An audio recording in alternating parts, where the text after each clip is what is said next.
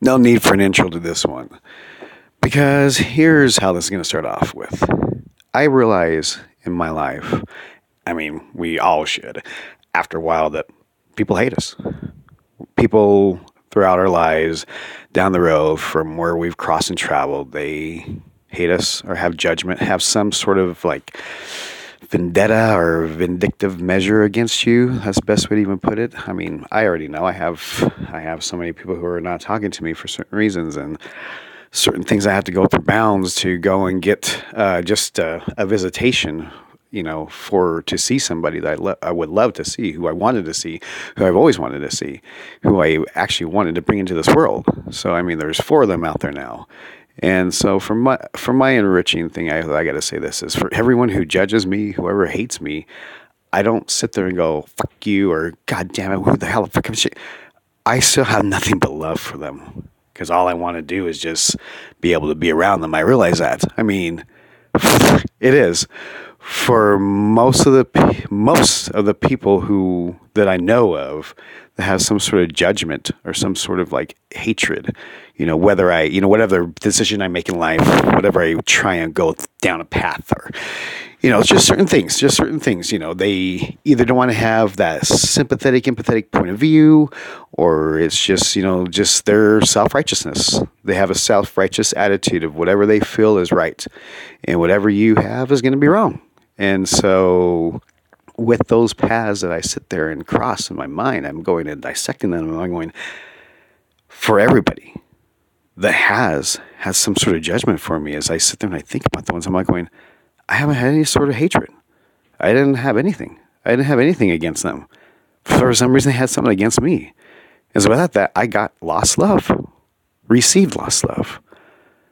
I mean, it's gone. And so for me, I mean, there's it wasn't my it wasn't my doing. Seriously, it was not my doing. My decision that they had a, their own decision to make and have that pass on to them that they what, didn't want to talk to me anymore. They had some sort of like, you know what it is. You know those. You know how it is. It's life.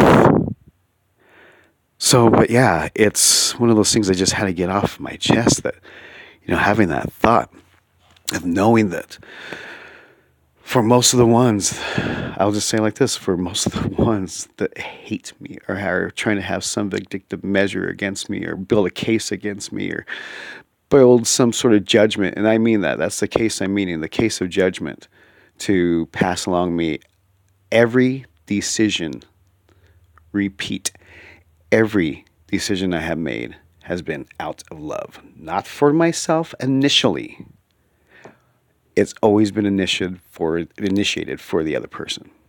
Because why? That's just has been my nature. That's what I was instilled in.